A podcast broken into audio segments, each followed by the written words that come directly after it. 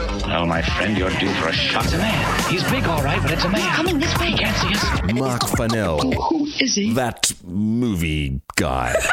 The only thing better than one Tom Hardy is two Tom Hardys. That is precisely what you get from legend. London in the 1960s. Everyone had a story about the craze. The Crays are Ronnie and Reggie, these twin gangsters who ruled London town. Uh, Reggie's this sort of romantic James Bond lookalike with bad teeth and a Cockney accent, so really nothing at all like James Bond. And his brother Ron, He's a violent, paranoid schizophrenic.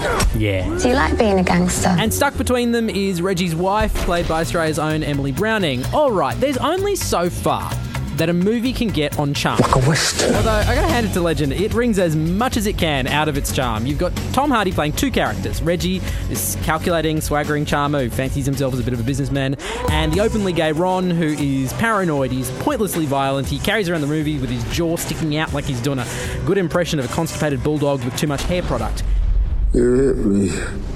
Hardy is clearly in his element. He's got the East Ender comic timing down. The way both guys kind of go from friendly to violent on a dime is completely compelling. Combine that with the funny wigs and false teeth, and you basically got a home starter kit for Oscar glory. And yet, as good as he is, the film is just not. Well, no, no, no, no, no, no, no. Initially, it's sort of cosmetic things. The soundtrack doesn't at all fit with the era. It lifts you out of the drama every time you hear the theme, which is extra easy because despite the action and the gangster wars, eventually you realize there is no story. It's not going anywhere. There's no goal. The police are after them, sure. There's Reggie's marriage, yeah. There's the US mafia you want in, and then one by one, all of those threads they just fall away, and you realize there's only one thing keeping you watching, and it's Tom Hardy, and it isn't enough. You won't mind if I fight back, will you? Turns out there is one thing that's better than two Tom Hardys. It's two Tom Hardys and a movie that's good enough.